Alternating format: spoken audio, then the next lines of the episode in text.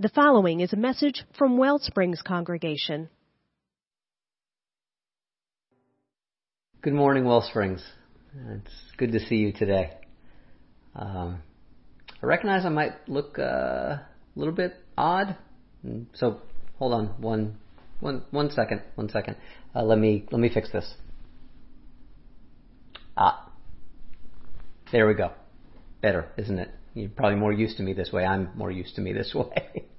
so, thanks for indulging my goofiness today. It's for a purpose. It's that the um, show that I'm going to talk about for today's Spiritflix series, Spiritflix, the summer series that we do on the stories that we watch on our screens and the meanings that we find in those stories. Uh, it's a weird show. It's a very weird show, and uh, the kind of upside down that I presented with, upside down obviously being uh, popularized by Stranger Things. Stranger Things does not have a thing on the show for today, the Midnight Gospel, when it comes to the oddness and the weirdness department. and so before I get into talking about uh, the Midnight Gospel, I wanted to share with you a story that kind of sets up what I'm going to talk about today.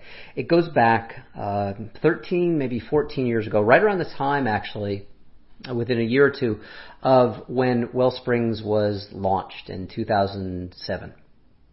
It's about a person who I knew outside of Wellsprings who fully intended to come to and attend Wellsprings, but they, they never did because by the time we had launched, um, this person had died. And this person had lived a long and in many ways pretty meaningful life, like packed a lot of years, a lot of life into a lot of years. And also had not lived a very easy life because of some of the struggles that this person lived with, some of the struggles that they had that kind of rippled out chaotically into the network of their beloveds. Um, grieving this person was not easy for the people left behind.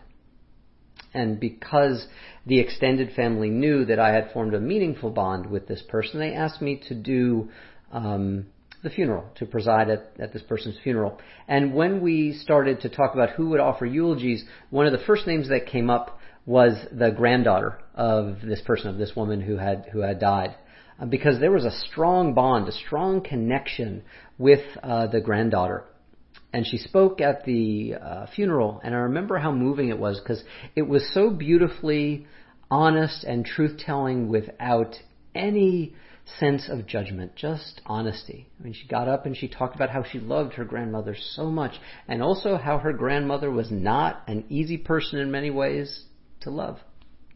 And she went on to share some more details about who her grandmother was. And I remember almost when the granddaughter got up, like there was this collective sense of tightness. Like was someone going to allude to, you know, who her grandmother really was? And then as her granddaughter did it with such honesty and grace, kind of this collective sigh of, yeah, we can move into the truth of this person's life, the full truth of who they were and who she will continue to be to the people who remember her and loved her.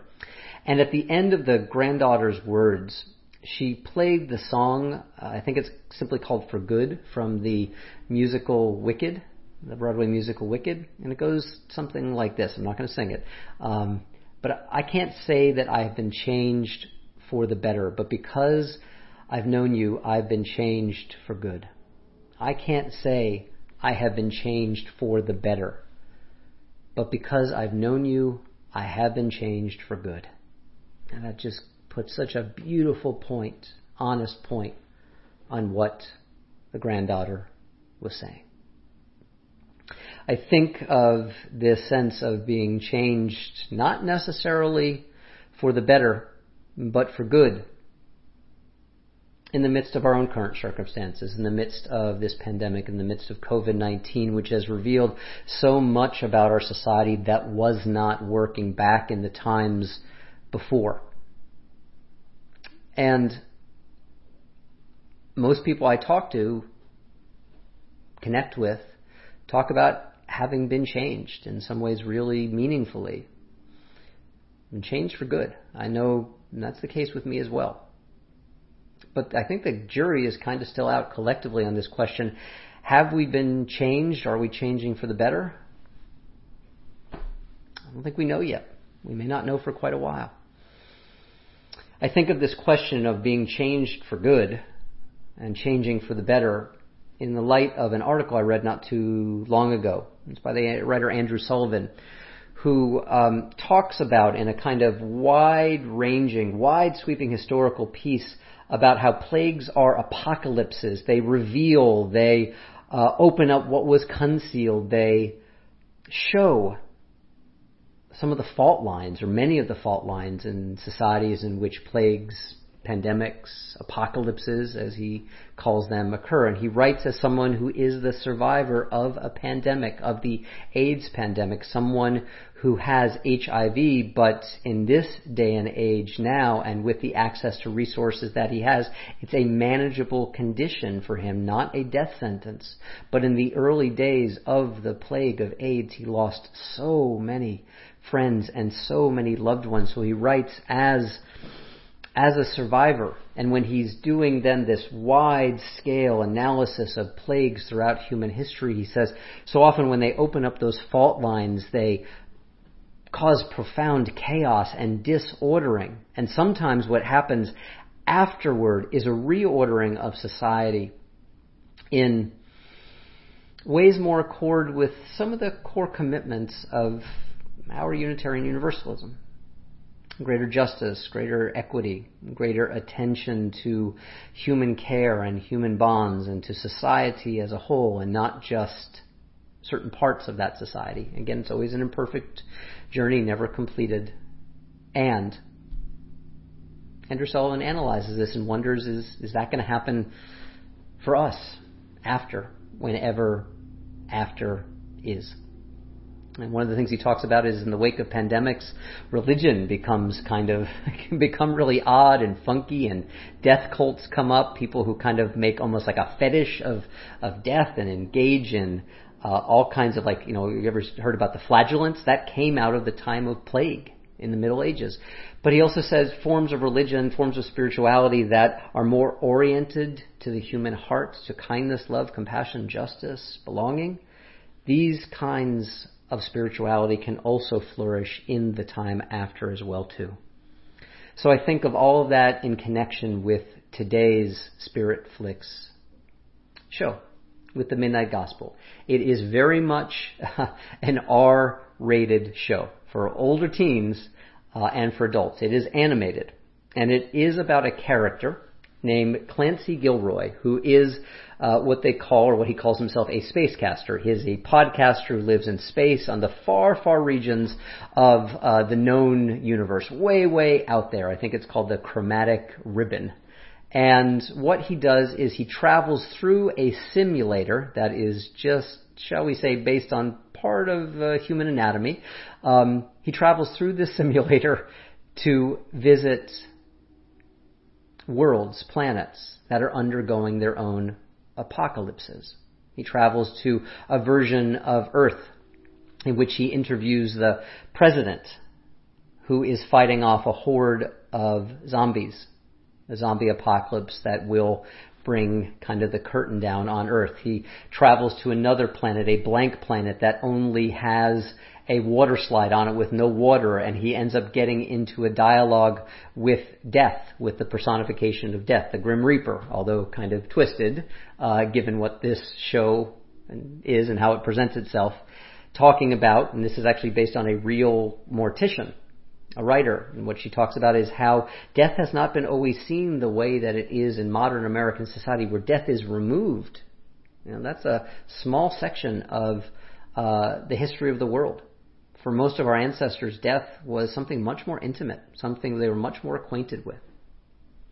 So woven all throughout the midnight gospel, and again, it has that word gospel right there in the title, all kinds of questions and concerns about religion and particularly kind of mystical forms of religion and contemplative spirituality and depth psychology because the source material for this very, very far out and bizarre and at times not quite all that palatable. I mean, it, it pushes the boundaries in some ways. This show is not for everyone. It gets kind of violent and it gets, uh, you know, pretty scatological as well too. Um, but what this show is based on is a podcast series from the early 2010s from the comedian and podcaster Duncan Trussell. And it's based on interviews that he did with people talking about matters of spirituality and spiritual practice. And I think there's something so beautiful in the show at this time of pandemic and apocalypse. And the show wasn't planned for this. I just think it was, you know, circumstance, serendipitous, well timed that all these questions of kind of matters of the heart and cosmic belonging and what breaks the heart and life and love and death set in these fantastical situations just feels so kind of well suited for how challenging our world is right now and also at the same time how meaningful our lives are right now. The question of who matters and how do we include more people in the circle of love and belonging and justice and compassion. These are profoundly meaningful times that we are living through, even if these are abnormal times that we are living through. That's what an apocalypse is. It reveals fault lines and apocalypses reveal possibilities one of the things I am noticing in the people who I think are navigating this time most skillfully, most flexibly, is they are people, and I try to do this myself, I'm not always very good at it, but people who are allowing themselves to normalize how abnormal this time is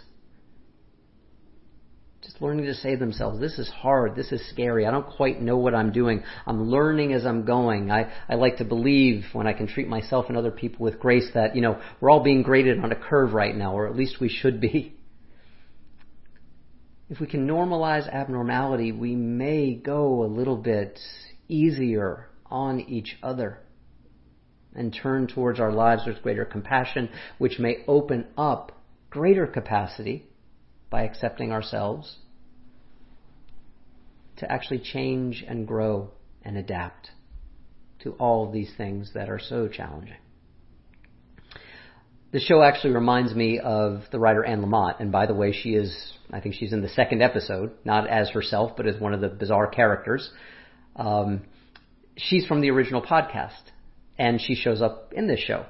It makes me think of her uh, great little chapter in one of her books that we utilize in Wellsprings 2.0 uh, listening to our lives, uh, called Into Thin Mud. And in it, she sets the context of her life, a really difficult time, kind of a mini apocalypse in, in her life, in which she had a profound heartbreak, end of a relationship, and the beloved older people in her church were, were, were dying and sick and her car broke down and then the loaner car she had for that, she calls it a big Blues Brothers kind of thing, which gave her a momentary lift. That broke down too, and she was having struggles with money and, and her elementary school age kid, uh, had a, had a sty in his eye and like everything wasn't working and she tried all of her well-worn go-tos to kind of lift herself out of it quickly and they all just had, as many of those well-worn go-tos that we can go to, especially for instant gratification, it works for a while, but it wasn't sustainable.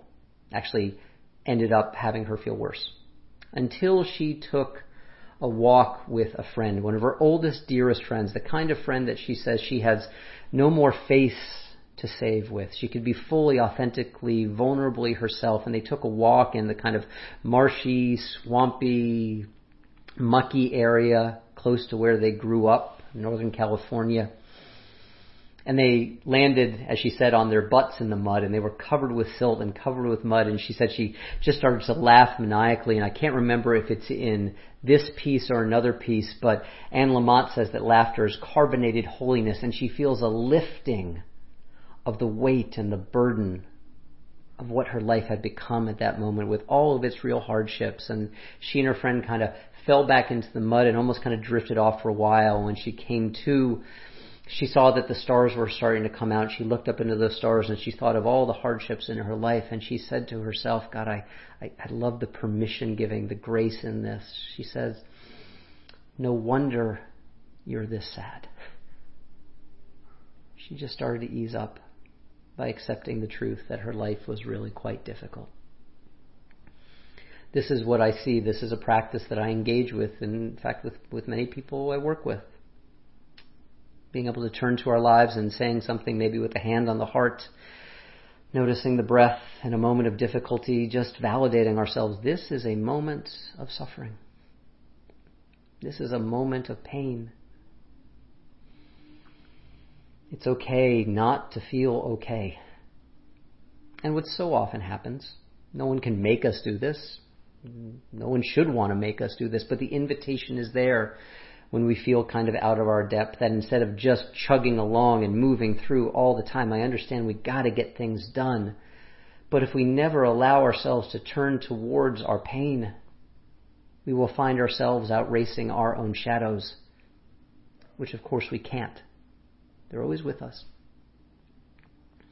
And instead, if we can turn to normalize, validate our own experience with compassion, kindness, and curiosity, we may find underneath that permission giving approach to ourselves. A greater vitality, a hidden wholeness that was there all along, and some resources to be able to deal with the challenges of our lives, our heartbreaks, our losses, the strangeness of all of this with greater love and depth and resilience. The kind of resilience that connects us to and with each other and to our own hearts. And this takes me back to the final episode of the season of the Midnight Gospel. It's only had one season so far. I think there's a second season coming at some point. And like I said, this is a bizarre show, and Clancy Gilroy, that spacecaster, you kind of get the sense that there's a little something off with him. Like maybe he's been avoiding his life. Like that's why he found, finds himself way out there on the outer edge of the known galaxy in the multiverse, um, kind of not facing himself. Uh, he's on a quest for information. He grows tired with that. He's on a quest for enlightenment, but in a very spiritually materialistic way. I'm enlightened. I'm enlightened, he says, until he recognizes he's not enlightened at all. Uh, at one point, he's just on a quest for ice cream. Until the final episode. Now, I would have liked this show if not for the final episode, but because of this final episode, I love this show, and it will have a place ongoing in my heart they kind of break down this sense of is this Clancy Gilroy or is this Duncan Trussell? Because they refer to Clancy as Duncan in this particular episode. And it's for this reason. The podcast, the source material that this episode is taken from, is from a very particular interview with a person named Deneen Fendig, who was Duncan Trussell's mother. The podcast happened when Duncan interviewed his mother three weeks before she died of cancer in 2013. And you get the sense listening to Deneen that this is a person, she was a psychologist. Even more, you get the sense she was a healer. This is a person who had done their work. A person who had learned to show up for their lives with compassion and validation in and with and through the struggle and came out through it with a big old heart. A big old heart full of love. And because this is a wild, fantastical show, we see the moment where she gives birth to Duncan and we see him growing up and the two of them talking all along about death and love and all the things that matter and their relationship. And then we also see Duncan slash Clancy laying her down in her deathbed and she expires. And then we see Duncan giving birth to his mother again. It's beautiful. And we see the two of them transmuting, transforming, becoming a planet and stars in space. And we see them hurtling toward the inevitability of her death, represented by a black hole in this show, which can be bizarre and at times off putting, unpalatable in its kind of over the top violence and gore and scatology.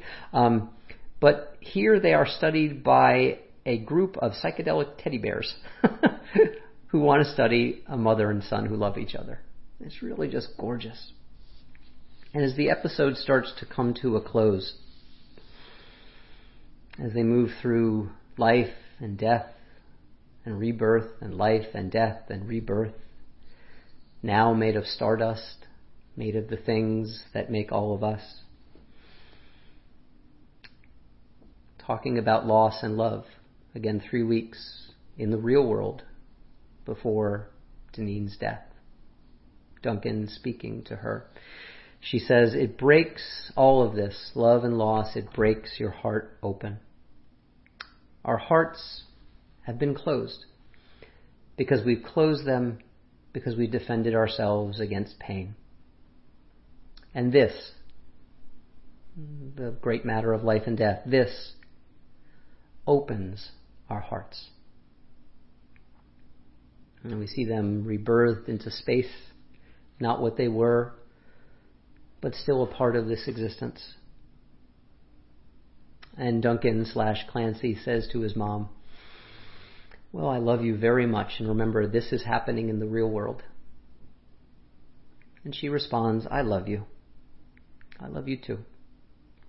I love you, Duncan. And that kind of love isn't going anywhere. And there's another thing you find that I may leave this plane of existence sooner rather than later, but the love isn't going anywhere. I'm as certain of that as I am of anything. And I got to tell you, uh, you know, I'm sitting there on the couch watching this, and for some of you know a little bit about my personal history, it was my mother's untimely death that for a long time changed me for good, but did not change me for the better. Can't say that's true anymore, thankfully. I think it's changed me for good, and it has changed me for the better, but not at first, especially not for the first decade after her death. And I am sitting there, I am openly weeping on the couch. It is a beautiful episode. Being able to allow ourselves to be not just changed for good by these times, but to be changed for better. I think it means accepting this invitation to, as Paul McCartney would say, let it out and let it in. Life, love, all of it.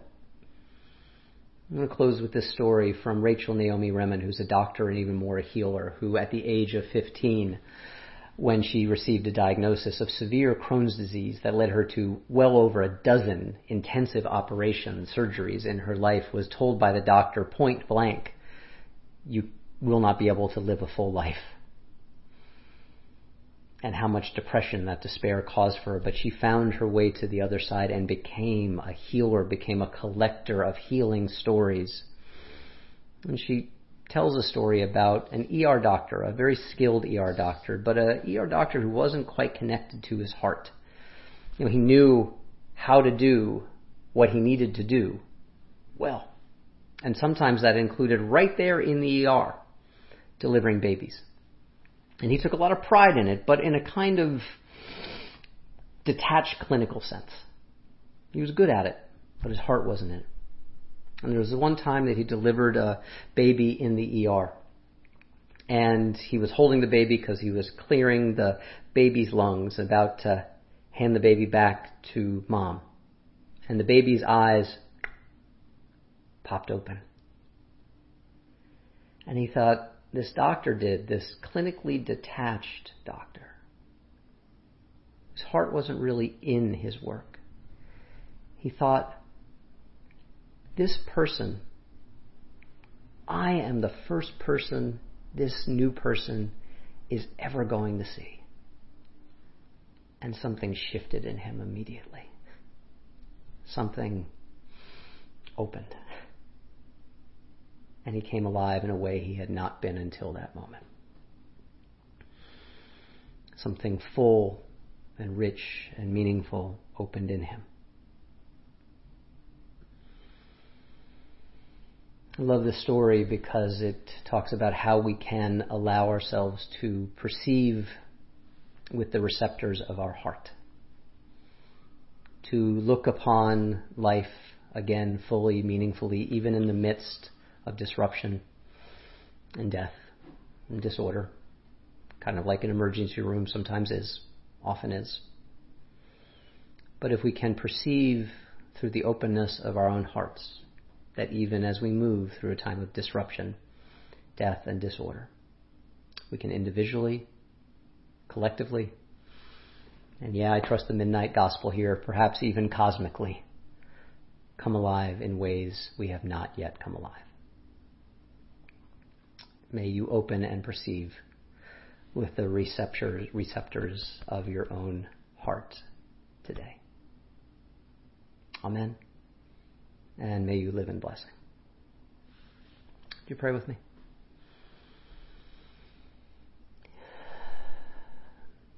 A simple prayer today. Spirit, breath, may we be as fully alive as we are capable of in this moment. May we recognize that we are in the middle of it right now. And it is okay not to be okay. May we give ourselves permission to have the feelings and the thoughts and the antsiness and the angst and the anxiety, but also the love and the connection and the belonging.